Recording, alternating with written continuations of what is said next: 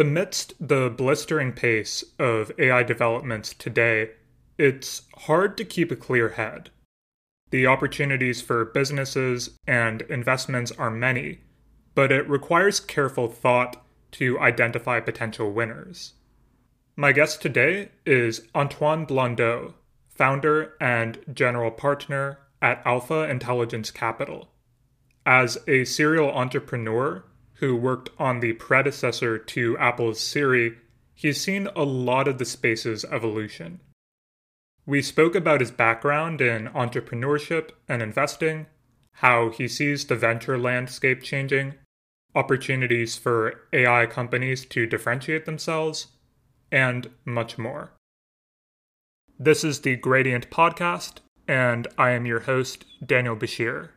If you have comments, questions, guest suggestions, feel free to leave me a comment on Substack or shoot an email to editor at thegradient.pub.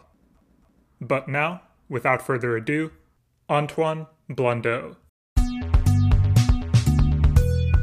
Antoine, before your current position founding Alpha Intelligence Capital, you had engaged in a number of entrepreneurial endeavors yourself, and I think there are a lot of interesting things to dive into here, but I'd love for you to outline the story first. Yeah, you know, I've been in the um, so-called AI space when I started was not called AI, right? Um, for about 25 years now, and so it it feels like yesterday, and yet, given what's happening today compared to what's happened or what's what's happening way back, it's so remarkably different. And one, um, you know, I started to code when I was 11, and I was always fascinated by uh, science fiction movies. So all of that sort of informed my choices as I was, um, you know, building my career. People don't say that anymore. Uh, in uh, in adulthood, and what I when I stumbled into the world of uh, algorithmic science um, roughly 25 years ago, and, and how to push the boundaries of that, and how to productize on top of that, and how to build business model on top of that, I really, really began began to to enjoy it and, and love it. And but the for the uh, for the following 20 plus years, I just dedicated my time to furthering the uh, that the, the very um, um, concept of pushing the boundaries of, of, the, of algorithmic science and trying to um, build products and operationalize businesses on top of that.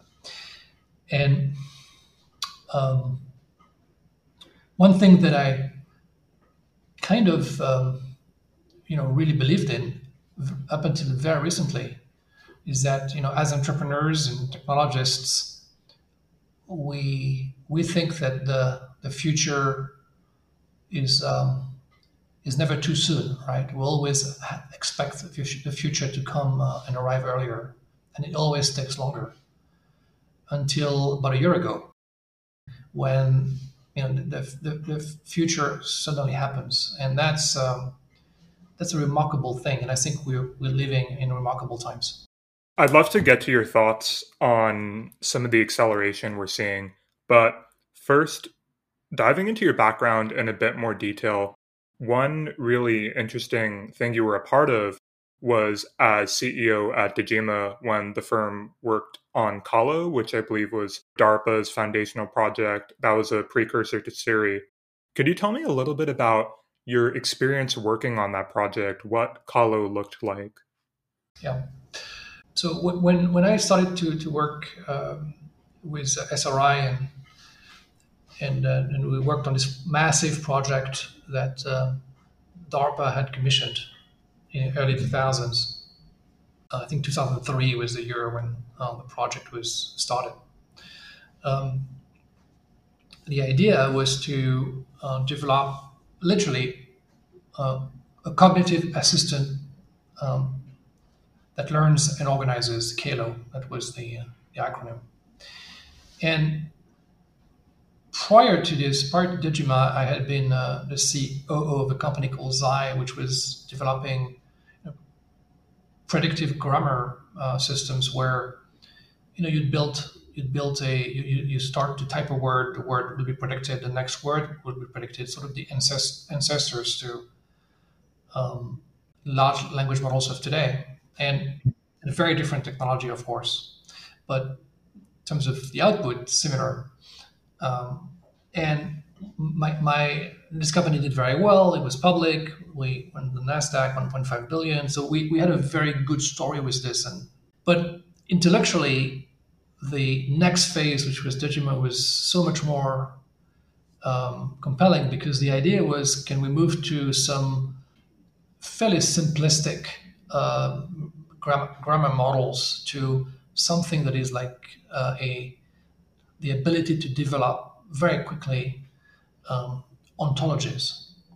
Um, and we as humans, you know, have a, a, remarkable way to just represent the world for ourselves, um, scientifically, uh, logically, and that's that's what um, Dejima was able to do. We were able to very quickly, um, in ways that nobody had done prior.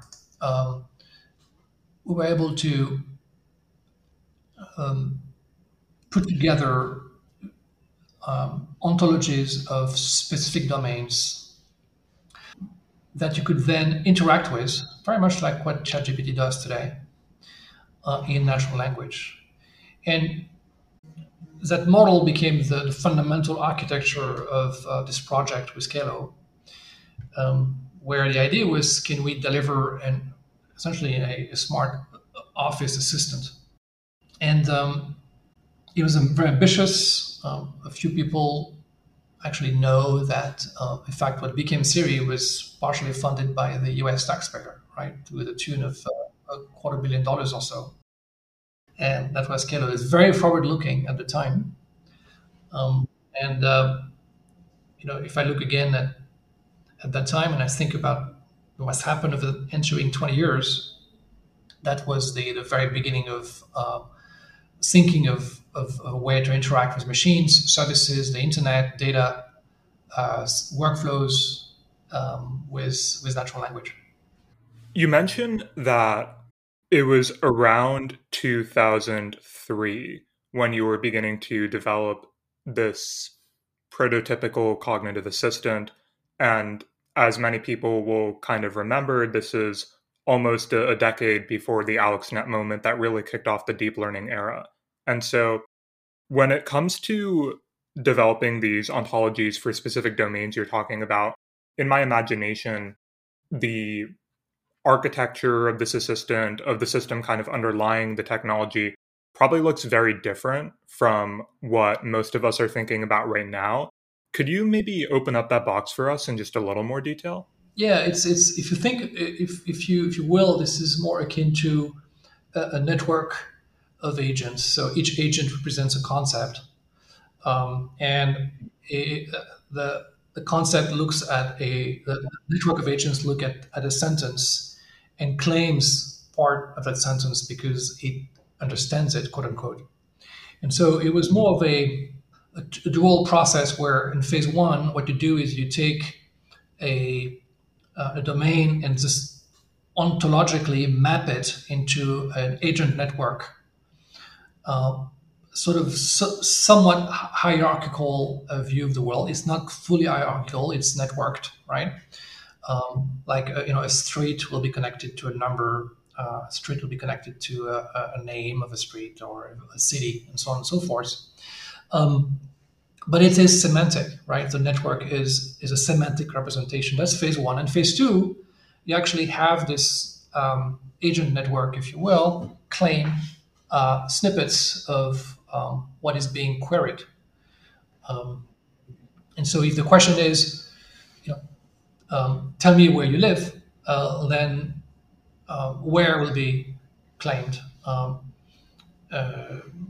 As a as you know lo- location. I'm asking for a location. Uh, live is obviously your residence. Um, you is well, it's yourself, right? So there's a there's a, a person discriminator in there, and so on and so forth. And that's that's the that's how it was organized. And so uh, the t- tokenization here was actually interestingly semantic, um, not vector based. Uh, nowadays, it's very different. This is really interesting. I'd love to maybe move a little bit along your entrepreneurial path leading up to today. So, you also co founded Sentient Technologies, which I'm aware boasted the title of world's highest funded AI company in 2016, I want to say. Could you tell me a little bit more about kind of moving forward uh, during this kind of phase of your entrepreneurial journey, this crosses paths with the deep learning era beginning? Could you maybe tell me a little bit about, in particular, how that transition for the world of machine learning impacted what you were doing, the technologies you were working on and your entrepreneurial endeavors? Yeah. So when um, and I and I really think about it as a journey. So you know, Zai was all about um, building the initial you know predictive systems for natural for, for language. Then Dejima slash Siri was about building on you know queryable ontologies that let you do natural language processing. And then the next phase was how can we begin to scale machine learning? So in Sentient, the idea was scale is going to make the difference. And and so we what we did is we built a vertically integrated uh, company that had um, essentially three uh, layers to its name. The first is we had a uh, infrastructure level middleware where before the cloud was what it is today, we were able to harness an enormous amount of compute across the globe. Uh, you know, think um, game centers and internet cafes and universities and, and things like this. And we we were able to uh, harness um, 2.3 million um, computers worldwide. We had a, a 4,000 compute sites globally. It's a massive system at the time, if we had just uh, uh, you know um, total the the actual amount of capacity we were being able to access at any single time, we were able to to access something like 25 petaflops, uh, which was which was enormous at the time, and um, and we were one of the first user at scale of GPUs as well. We had about 10,000 GPUs online in a sort of 13, 14, 15 timeframe. It's quite remarkable. So now, and we used this first layer was this. Second layer was, um, if I think of a stack, sec- second layer was the um, application, or rather the, the construction on top of this of um, um algorithmic um, platforms, one which was uh, deep learning based, uh, and the other one which was uh, evolutionary computation based, so advanced uh, genetic uh, comp- computation approaches. And by the way, the merger of the two, so we were among the first to conceive of uh, what is called neuroevolution, which is really the application of um, evolutionary computation to the discovery of um, deep learning architectures. So the architecture search, uh, sort of the AutoML on steroids, if you will. And, and then the next layer above this was the application level, and there we had um, uh, in that layer we had uh, an e-commerce solution set, we had a online marketing solution set, um, we had a, a short-term trading uh, hedge fund in, in partnership with um, financial uh, stakeholders, and then we had um, research endeavors, especially in healthcare, uh, with MIT, for example. So that's what we did. It was uh, um, and we were really we was obviously we didn't scale deep deep learning um, deep learners to the to the tune at which they are scaled today. This was un, unfathomable back then, but we were among the first ones to think that scale does matter, and uh, and we tried really hard to scale to scale to that to, to enormous levels, and we did. And so as a result, we were able to build several interesting products and do a number of spin-offs um, and monetize. Let's start with that observation about scale. Could you maybe elaborate on some ways that the scale of the underlying deep learning systems you were using manifested in the product upstairs, how that looked for people using it. Yeah, one thing we did was uh, really interesting was collaboration filtering uh, approaches, where we we, we take um, we take the uh, a catalog, for example. We I remember we did, we worked with Zappos.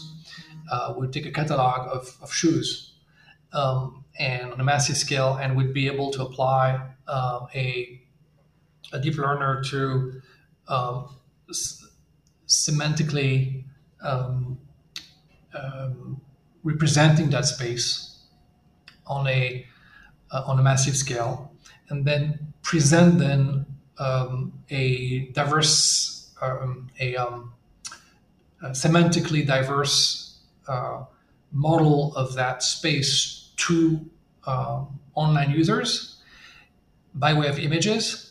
And as they were clicking on these images, they would progressively, very quickly, narrow uh, things down to the, the right shoe.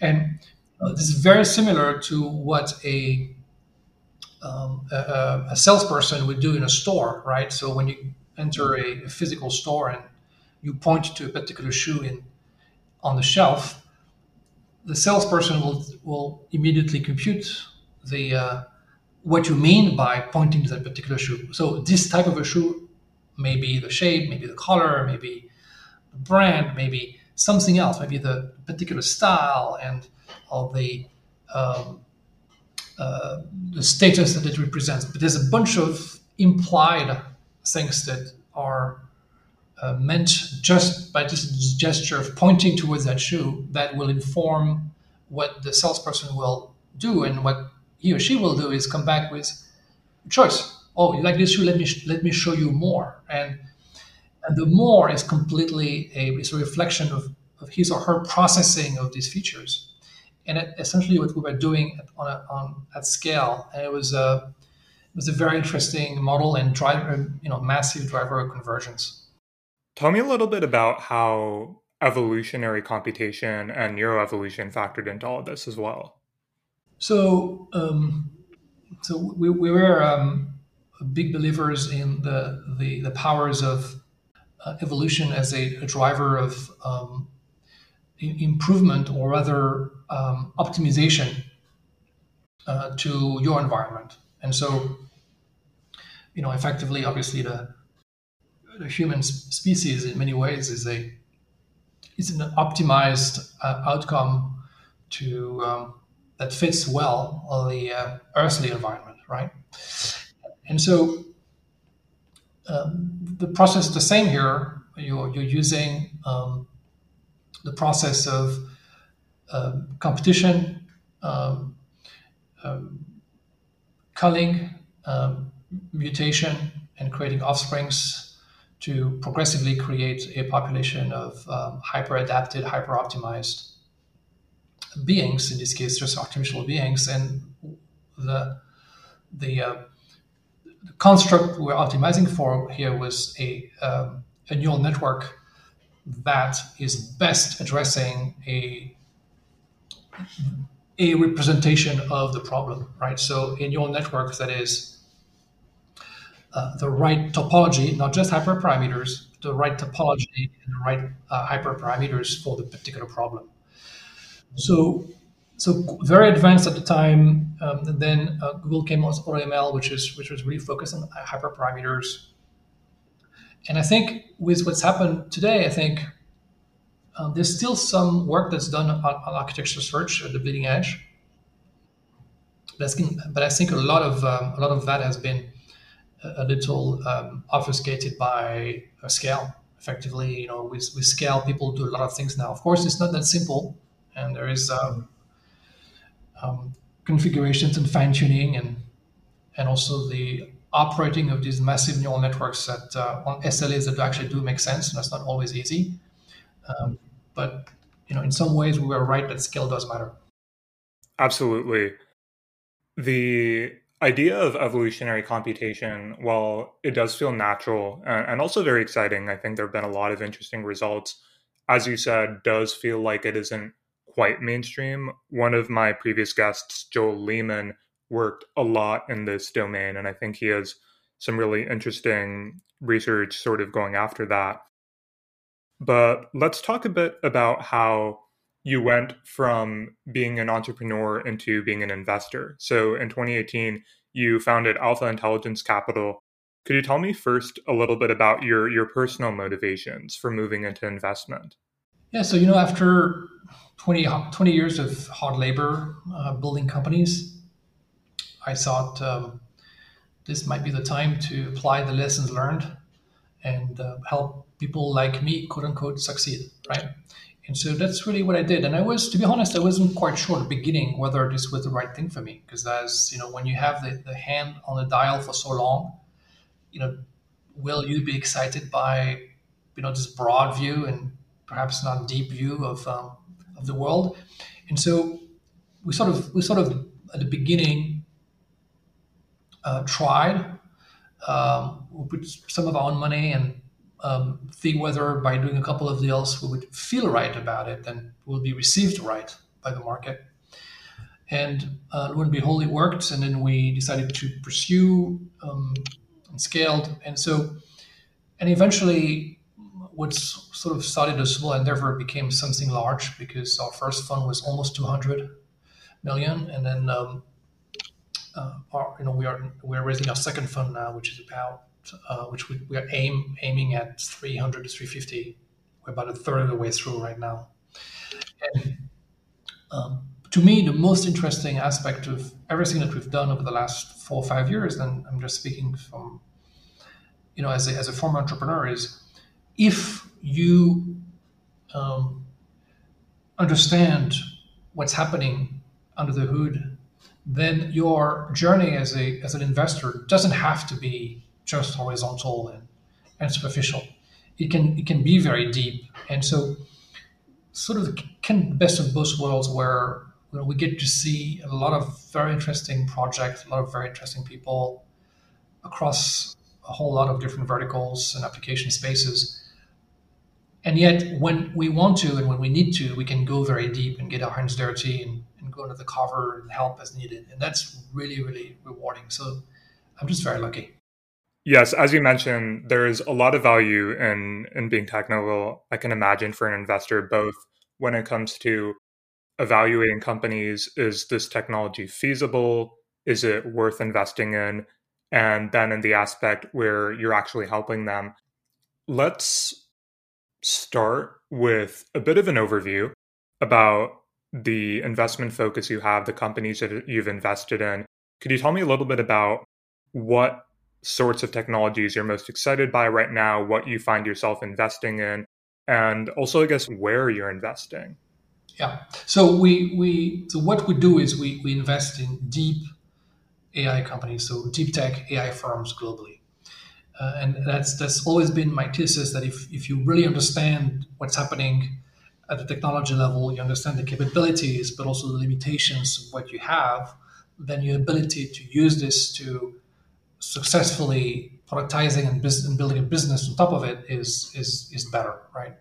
So, and at the same time, I I believe that deep algorithmic science is going to change the world. That's you know we saw it with Google. What is Google? It's a you know it's a search algorithm. We saw it with Meta or Facebook, social graph algorithm. We saw it with TikTok. It's a recommendation algorithm, and those are massive companies that are built uh, upon essentially algorithmic science. So, so with this in mind, there are uh, many opportunities to build very large businesses on top of that. And the way that we look at the world is we apply these frameworks that was developed by the U.S. Air Force um, back in the 60s, uh, the, OODA, the OODA loop, uh, OODA, uh, for Observe, Orient, Decide, and Act, which essentially split the way that, uh, in this case, humans, but now machines, um, make decisions into three plus one uh, phases. The, you know, phase one is the first O is observe, which is perception, right? Uh, the second is orient, uh, which is more cognition. So once you perceive the world, can you understand it in the context of uh, what you know, your training, your learnings, and so on and so forth. And then the D is um, decide, which is really the process of opt- optimizing, um, picking the best possible strategy. So outlining and picking uh, the best strategy, and then you decide.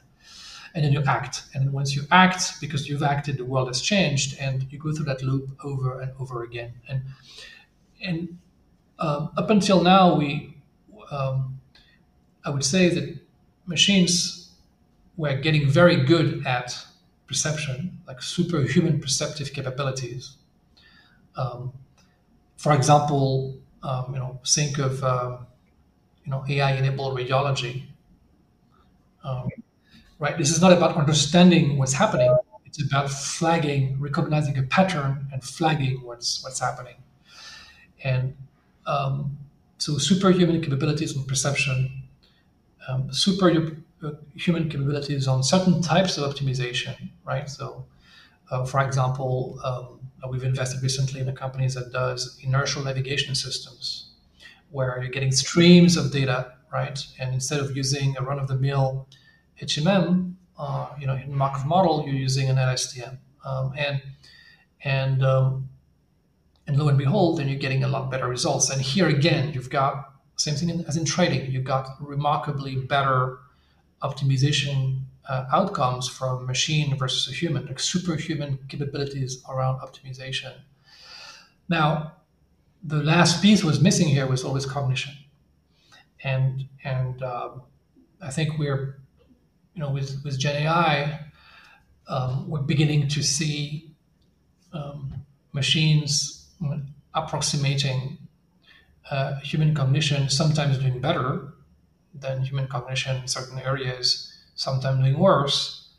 But the point is, we're beginning to see that part of our capabilities um, uh, mirrored, augmented already by machines. And so now, if you think about it, if you've got all the components of the loop now embeddable in a machine, then what stops a machine to actually um, really make the full circle across the board and make you know just complete the decision making loop over and over again. So i think i think we're now on the cusp of that where you know historically we had machines focused on the narrow perception related optimization related uh, aspects of the world whereas it's now moving to a much broader scope with not, not just that but includes um, cognitive aspects which is super exciting Yes, I do want to hear about how some of this impacts your perceptions as an investor. But since you mentioned the idea of going from an ML system being merely predictive, perhaps, and embedded in a fuller loop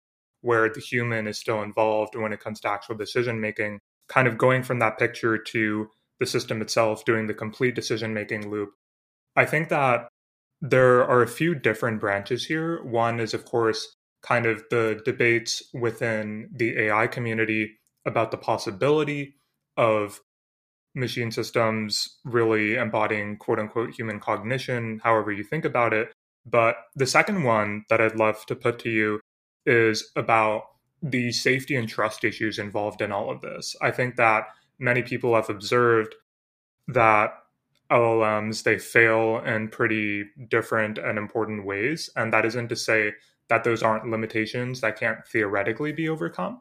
But there was a very interesting paper on this set of fundamental limitations of alignment in large language models that sort of pointed out well, if I train my large language model with some alignment method like reinforcement learning from human feedback to be aligned along a set of directions, no matter how aligned it is, I can always find a prompt that will misalign the large language model, that will produce unwanted behavior.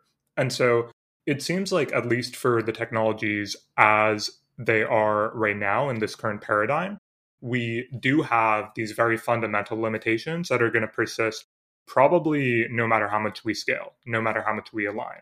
And so I think that there is therefore a related worry about what happens if we try to remove the human from the decision making procedure. But I'm I'm curious how you think about all of this when it comes to some of those safety issues. Yeah. So um, so first of all, just you know, let's talk briefly about you know the this this aspect of whether we can get you know machines to complete the loop and do that in, in a way that um, is going to be super accretive, um, you know, economically, socially, and, and, for sure it will, right? So um, there are things that we humans are are good at, but machines are better at it, right? So um, the environment is a, good, is a very good example, right? The environment is a giant optimization problem. We will never solve it without uh, having AI in the loop, and AI not just being simply solving things like you know streams of quantitative uh, time series, um, but also qualitative issues, right? So you know how do we measure the wellness of a population, for example, right? Um, you know, are people happy, not happy? Are we, you know, if if we just stop the um, if we uh, uh, you know change the consumption um, patterns of a population, do we are we able to keep that population uh, happy? For example, this is just a very simple example, but AI will AI will be instrumental in solving the environment. Same thing with health, healthcare. We will. People ask me, well, you know, is, is AI dangerous? And I will say, well, AI will save us before it kills us, because it will make us live a lot longer, make us live a lot healthier, um, and is and um, it will tell us what to do, when to do it, um, so that we stay healthy. Uh, it will tell us uh, when we need to go to the doctor, and when we go to the doctor, the doctor will already know because the AI has told him that um, this is what we're suffering from. And so, the um, there's no question in my head that uh, this is a, a massively accretive moment in history. Now, to the safety issue, um, or, maybe safety and ethical issue, right? Um, so first of all, there's a bit of um, um, bias, which is a human bias towards uh, machines. You know, we, we tend to think of machines as um, perfect um, operators systematically. So you know, if I have an accident, God forbid, uh, and some somebody is injured, then that's not going to make the headlines in the paper. But certainly, if a Tesla has an accident and somebody is injured, oops, it shows up. Why is that? Just simply because we have this bias that machines ought to be perfect.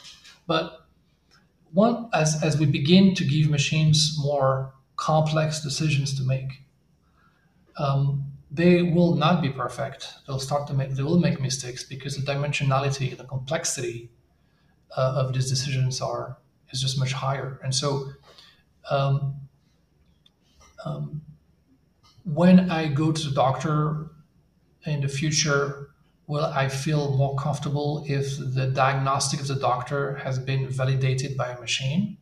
Yes, I will, for sure. Um, will um, will will that change the perception of humans about um, know, machines being you know systematically perfect? I am not sure, but progressively we will develop more trust and in in the machines, and therefore we'll be able to let them make mistakes because overall we will trust them as a whole, like we trust each other as human beings, right? I will when I go out and drive, I trust that the other human beings behind the wheel are generally well trained.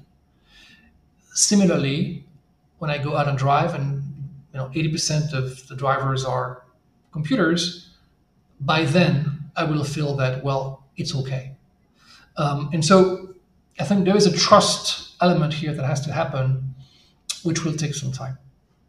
Uh, and if I go one level deeper now at the technology level, yes, of course, we're not there yet in terms of these large language models being fully um, being foolproof, uh, but we'll never get there. Just like we'll never get to uh, humans being foolproof, never. And so, if if the reinforcement learning aspect is based on humans um, you know, assessing uh, the quality of an answer, well, of course, we're going to get the flaws of a of human being assessing the answers. Uh, and but if if it was a scientific, if if the if the assessor was a truth engine, then this is like, you know, truth engine is, is a very hard thing to define. But if the assessor is a benchmark is the truth or the facts or science, then um, it becomes a lot uh, more difficult for a machine to quote unquote hallucinate.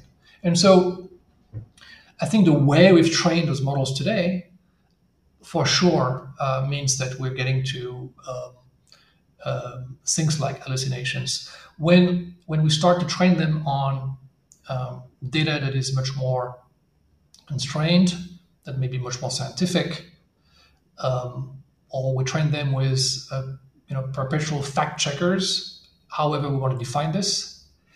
Um, because what may be a fact to you may not be a fact to me, right? We, we know this problem. Um, but the more we think about what truth is and what science is, and, and we use these as benchmarks for training purposes, and that reinforcement learning aspects of learning of these models, then maybe we'll get closer to machines that are not foolproof, but um, but uh, you know better on average than what we have today, much better. Yeah, I think that there are. So you gave a number of important examples here, and I think that the automation bias certainly plays into some of these trust issues.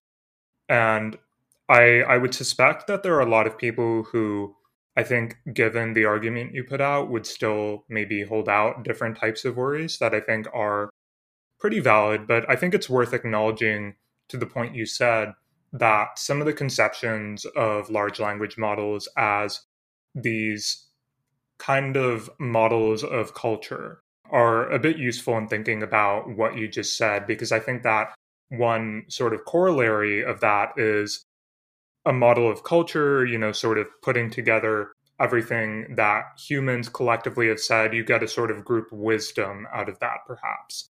And when you look at certain application domains, you imagine creative domains, maybe that's not exactly what you want when it comes to taking everything over. But in other domains, that group wisdom maybe is precisely what you want. And so when you imagine certain sets of applications, then perhaps that makes sense. And so I think a lot of what's underlying some of what you said is maybe just a good discernment about where and when these things are going to be used and a better understanding of how that trades off with humans being in the loop at all or making the decisions entirely.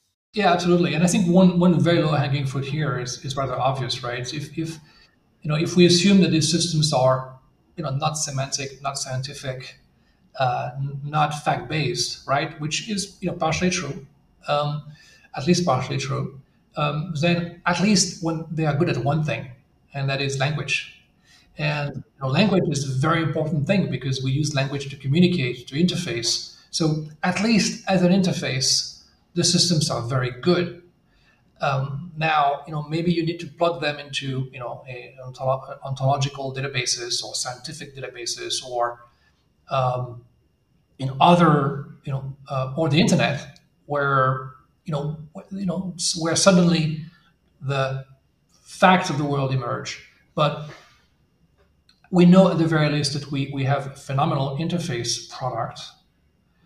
Um, maybe we can make it better than that. We can make it a true driver of um, you know fact-based, science-based services. Uh, and I don't think we're very far from that. We need to do we need to apply some work, and maybe we need to think about the architecture of it all or the learning process of it all in order to augment our chances of getting there. So one of the things you mentioned a little bit earlier was your feeling that we're living in this moment where progress seems to have accelerated significantly. And you're absolutely not the only one who feels that way. I think that other investors have pointed this out. I think that a lot of us who watch the field closely or are in the field can feel this warped sense of time and it's it's an interesting experience. I do want to understand how that impacts you as an investor. I think others have kind of commented a little bit on how that maybe impacts the way they think about interacting with founders and companies and what to invest in. But I'd love to hear a bit about your perspective on some of these things. Yes. So the, the way I think about all this is that uh, you know a part of our you know bi- biological brain processes is moving into the infrastructure layer. Um, where you know historically we had storage, we had some automated processes being you know worked off of the infrastructure layer, the cloud, but now we're going to get some intelligence and an increasing amount of intelligence. And so, if you think about it, um, there's, there's, there's a several outcomes that, that, um, stem from this. Number one, well, if you, if you are a cloud operator, you're going to do well because more intelligence is going to be um, located there. And that transfer of intelligence is essentially a transfer of compute cycles, and um, and then you will you will monetize this. So one big area of, of possible value creation is not so much in just doing it as a cloud, but it's in cloud orchestration. It's it's how you make uh, you know cloud um, services delivery optimal from a cost, from an SLA standpoint, um, from a security standpoint, and so on and so forth. So that's number one.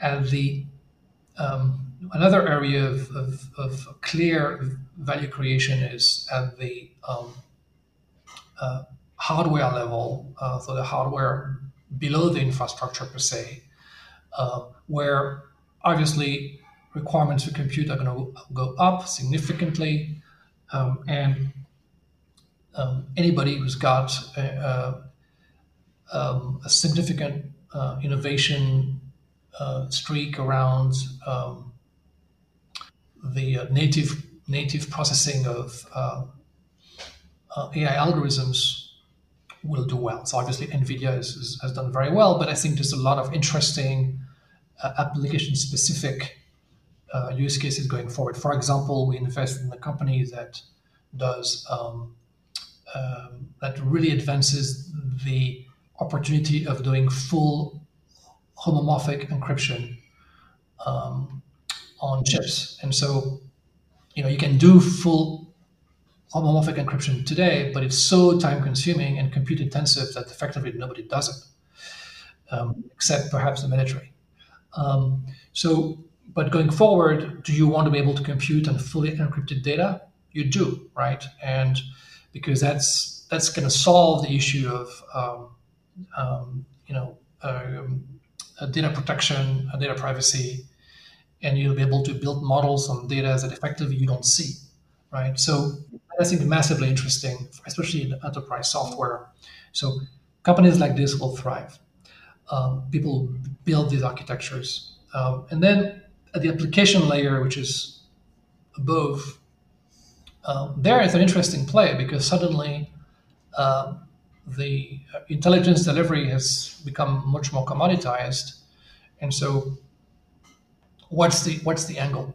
Um, how do you compete? I think you compete in a couple of ways. Uh, I think most importantly, uh, being able to really understand the nature of the problem.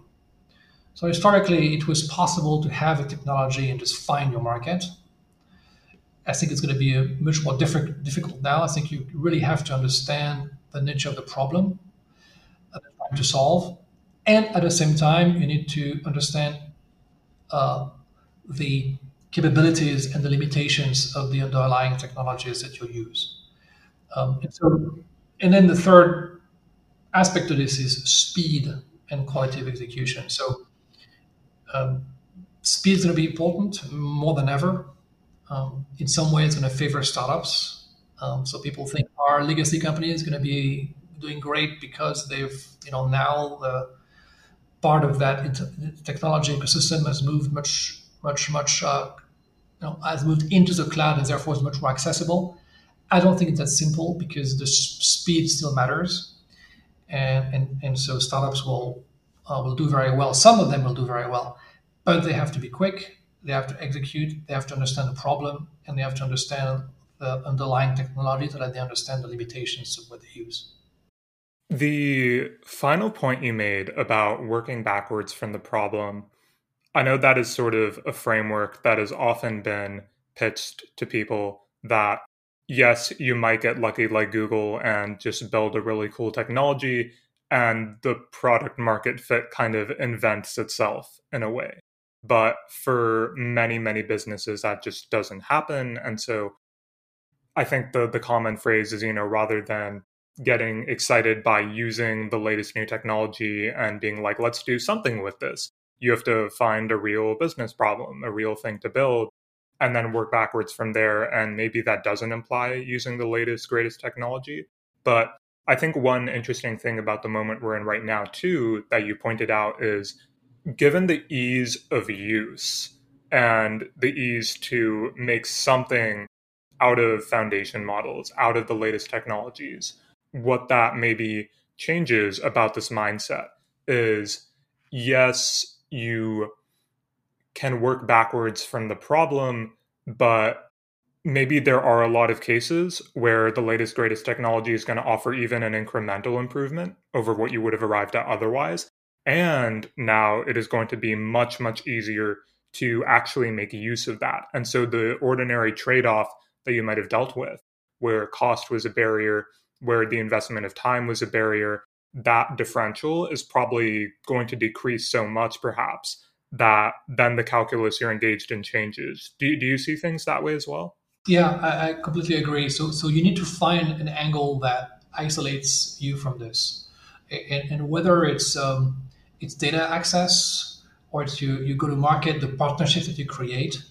Um, I think it's very important. Let me give you an example. So we, we invest in a company called uh, uh, out in Philadelphia that does sort of the the, the next generation of you know uh, AI enabled um, you know computer vision based um, uh, healthcare. So you know I mentioned radiology prior, you know AI enabled radiology. Uh, this company does um, AI-enabled pathology. So essentially, biopsy slides um, that are looked upon by a computer on a at a massive um, amount of granularity. And so, because these are giant slides that no human eye can really decipher, to be honest. So, um, but you know, why did we invest in that company? Not necessarily because they had the best technology, um, but because they had the best approach to uh, monetizing um, uh, to, to um, uh, surfacing assets based on their uh, platform and then uh, going to market with it. And in their in their uh, approach, the, the, key driver was um, um, pathology is first about data.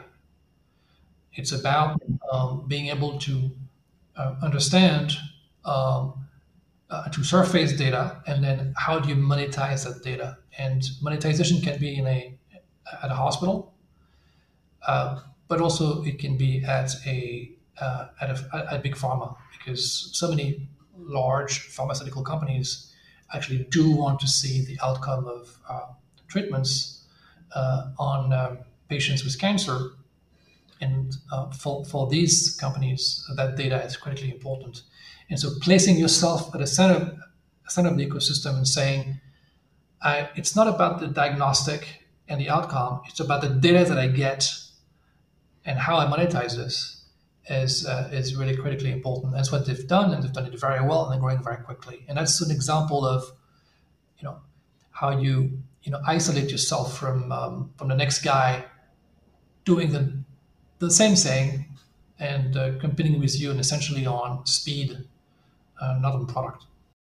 Yeah, that does seem like one of the best vectors for isolation. And I think we are certainly seeing a lot of movement right now when it comes to different companies, organizations protecting access to their data.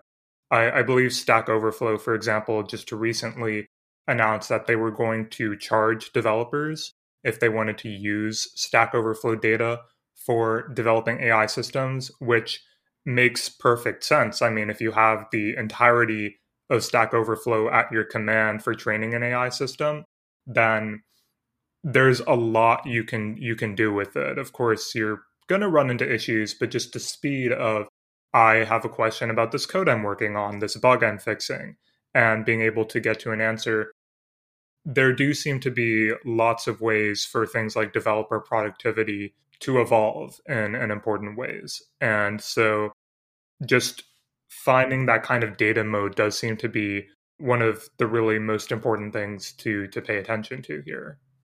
Yeah, I think data is a big one, um, and, and, not just the data that you, not just the data you have, right? The data you access to, but the, the data you generate, right?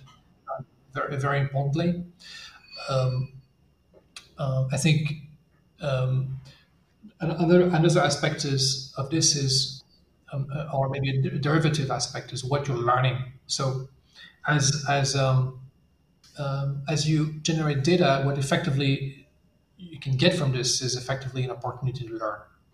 Um, so and and and use this this data set to actually improve upon your model, you know, time after time. And so uh, I think the future of um, large language models or generally foundational models is not just um, a few very large models that are used by everybody. Think of you know Google search, but now it is a large language model. It's not just that. I think it's going to be a lot of highly specialized, um, truth-seeking, um, uh, constrained, uh, and highly specialized models that are use case specific, you know, industry specific, sometimes enterprise specific um, and so you'll have um, you'll be you'll be able to invoke those different models, and they'll be sort of your you know local um, Wikipedia, if you will, uh, on, steroids. So they will do much more than Wikipedia. It'll produce code, it'll produce workflow, and and other things and content, but it will be um, uh, so specialized that you'll have you know going back to this issue of trust, you'll have a high degree of trust in the outcome of this. Where the large model will be, in my view, mostly focused on the, the linguistics aspect, which is the interface piece. Yeah, the, the idea of having this suite of tools that can augment us in different ways in different areas of life does seem like an exciting vision for the future. Perhaps to close out the section on sort of the state of AI today, You've already commented on a few areas, but I guess I'm just curious about if you could just give a rundown of what application areas, what research areas you're walking, you're watching most closely right now. So the, the, the main application areas which which we're uh, focused on are healthcare, biotech, first and foremost. A lot of uh, phenomenal progress there. Just the beginning. You know, there's not enough people in this industry. Uh, people want to live. Um, uh, governments want to reduce the cost of healthcare. So your this is this is a massive driver of, of value creation. Number one. Number two, cybersecurity. Um, clearly, a, um, a, very topical um, uh, issue is um, uh, cybersecurity is is is not um, uh, is, is, is is the uh, problem um, is the security problem going forward especially as machines make you know get to make more and more decisions we'll have to protect um, processes workflows we have to protect infrastructure um, we'll, have, we'll, have, to protect the cloud um, so there's, there's a lot to do there um, and their ai is going to have a major major um, contribution to make. Another aspect which we like uh, very much is anything that has to do with productivity. So whether it's in financial services, um, uh, in sales and marketing, there's just there'll be an enormous amount of um, um, value created in uh, enterprise software that is focused on um, enterprise productivity. And, and, and, as part of this, you can think of models where, you know, it's it's um, because of the gains in productivity you can make you can actually think of building um, the next providers of services. You know, if so, it's not just about trying to offer solutions. Um, you can build new types of companies, uh, new types of um, you know service-based companies that are um, essentially AI first. Um, historically, they relied on human intelligence, and going forward, they will also re- rely on human intelligence, but a little less, and and a little more on machine intelligence. And and the folks who get that balance right uh, will be able to create massive companies. I think this is a really good place to close. So, perhaps as a final question, you've given some really great takeaways, I think, for entrepreneurs in this space. So, I really, from kind of this conversation, see you as more an optimist about where everything is going. And I think that there are a lot of different ways in which people are interpreting the present moment. But I'd love for you to perhaps just give a summary of how you feel about where we are right now, where things are going, and perhaps what advice you would give to anyone in general who's just kind of watching everything that's going on right now and maybe not entirely sure how to feel about it. So my, my first advice is a piece of advice is get your hands dirty. Just try it. Uh, try to understand what it does, what it doesn't do.